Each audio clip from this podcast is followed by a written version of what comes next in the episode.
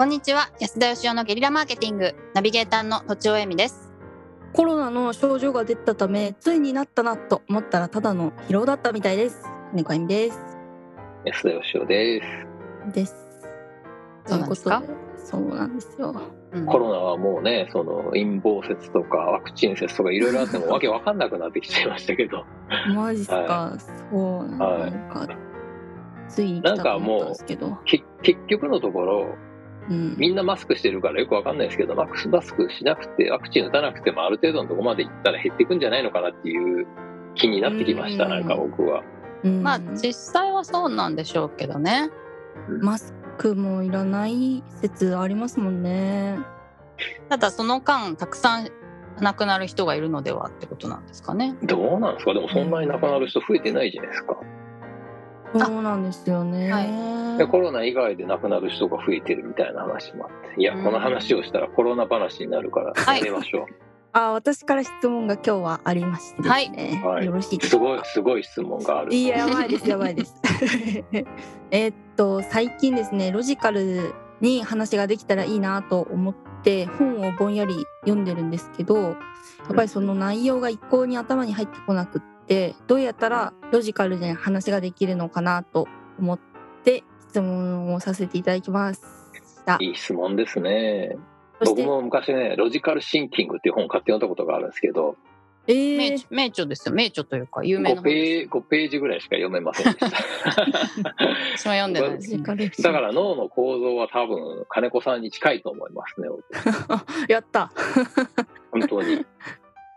なんて言うんでしょう。ここうこれ、これがロジカルですよっていうのは、うん正直言ってよく理解できないんですよね、僕も。うんうん。だからマイ、マイロジカルで行くことにしてます。なるほどマイロジカル俺が、俺がロジカルと思うことがロジカルなんだということを前提に生きていくようにしてます。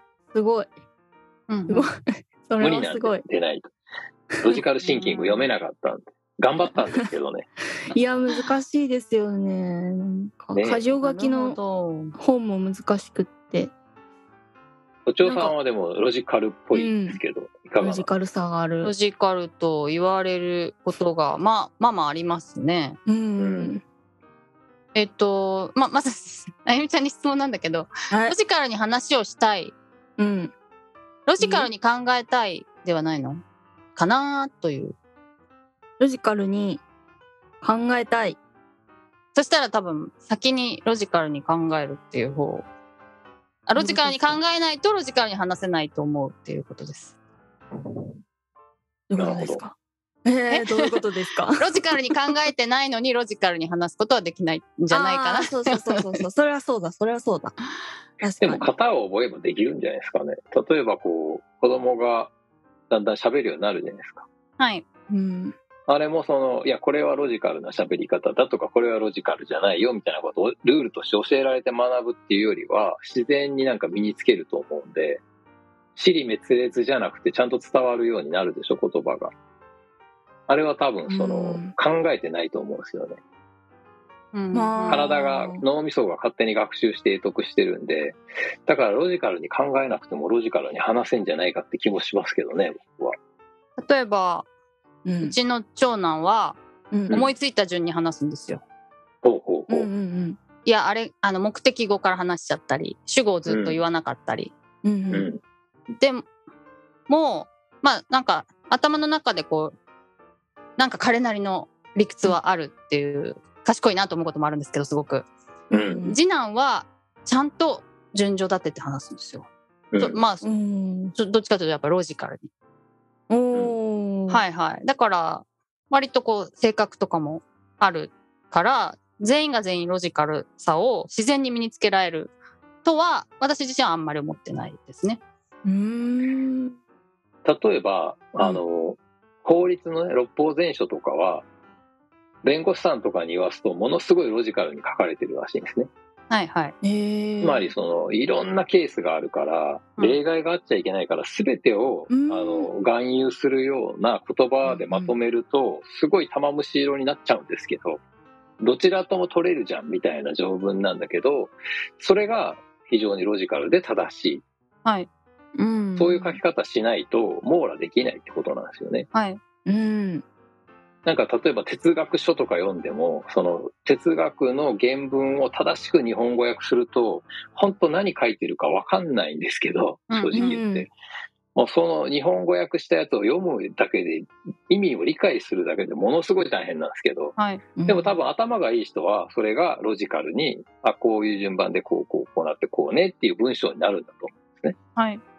もだから例えば法律の文を、その、まあじゃあこういう解釈もできるよねって訳してくれるのが弁護士さんなんだと思うんですけど、はい。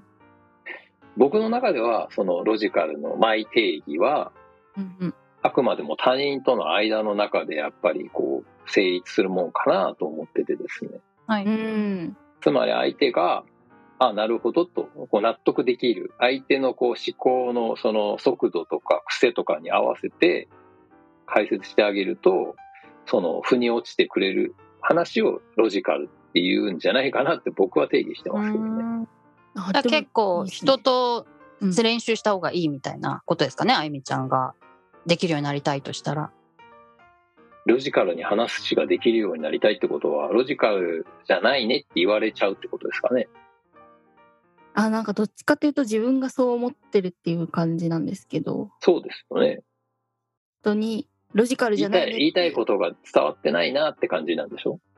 そうですそうですうん。そうですね伝わる人には伝わるんですけど伝わらない人には、ね、一切伝わらないっていうか それがロジカルさのせいだと思うってことね。ロジカルさが足りないせいだと思うってことね。そうそうなんかもうちょっとうまくちゃんと話ができたり情報をまとめたり多角的に話すことができたらもっと相手が分かりやすいかなっていう。感じなんですけど まあ僕はあの今のままでもいいと思いますが、はいありがとうございますそれをまあ自分で変えたいっていうんだったらば、うんやっぱりその話す前に書いてみるってことが大事だと思います。う。うんん自分が喋ってるセリフを文字に起こして自分で読んだ時に理解できるかどうかっていうね。うんうんな。るほど大事なのはやっぱね、まあさっき他人って言いましたけど、結局他人がどう思うかなんてわかんないんで、うん自分だったら理解できるかどうかっていう観点でしかもう見れないので、うん自分が喋ったことをそのまんま、まあだから今だったらなんかあの、シリみたいなやつに喋って書き起こしてもらってもいいかもしれないですけど、ああなるほど文字を読んだ時に理解できるかどうか。できないんだったらどういう組み立てにしたら理解しやすくなるのかって考えれば訓練はできると思いますよ。ああ確かに確かに。自分で読むと一旦客観視するっていうか、聞く側に立てるってことですよね。うんうんそうですね。うんうんしゃ喋ったものをなんか他人が喋ったように見れるっていう。うーんうん。そりゃ伝わらねえわっていう文章ができそうで怖いですけどね。あとは自分よりできるだけその頭の悪い人を相手に話すっていう前提にした方がいいと思いますね。なるほど、なるほど。おおなるほど。どど頭がいい人は勝手に理解してくれるんで、それだ。そう頭が悪い。なんでエミさんには伝わるのに、いや、でもなん、でこの人に伝わらないのかなみたいな。ありますね。確かにあゆみちゃんが。確かにそんなロジカルじゃないっていうか、話が飛躍してるみたいな、そんなに思わないもんね。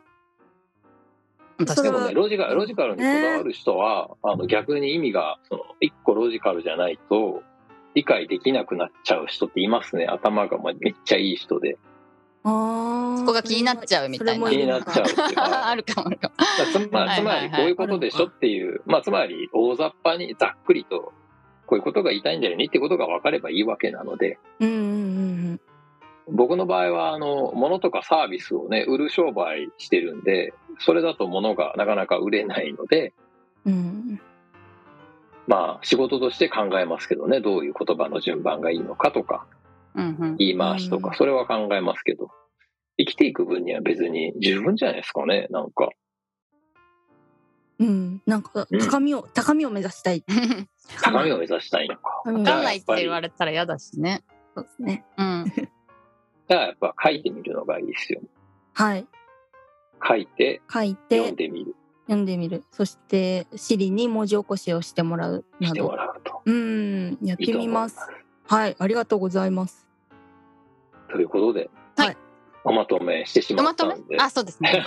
今下のに飛んで、はい。すいませんということで、本日は以上です。ありがとうございました。ありがとうございました。た。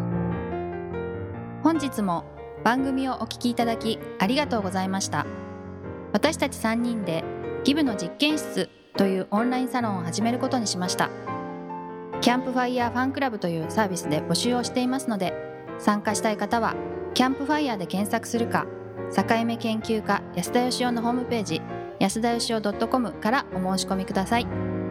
来週もお楽しみに。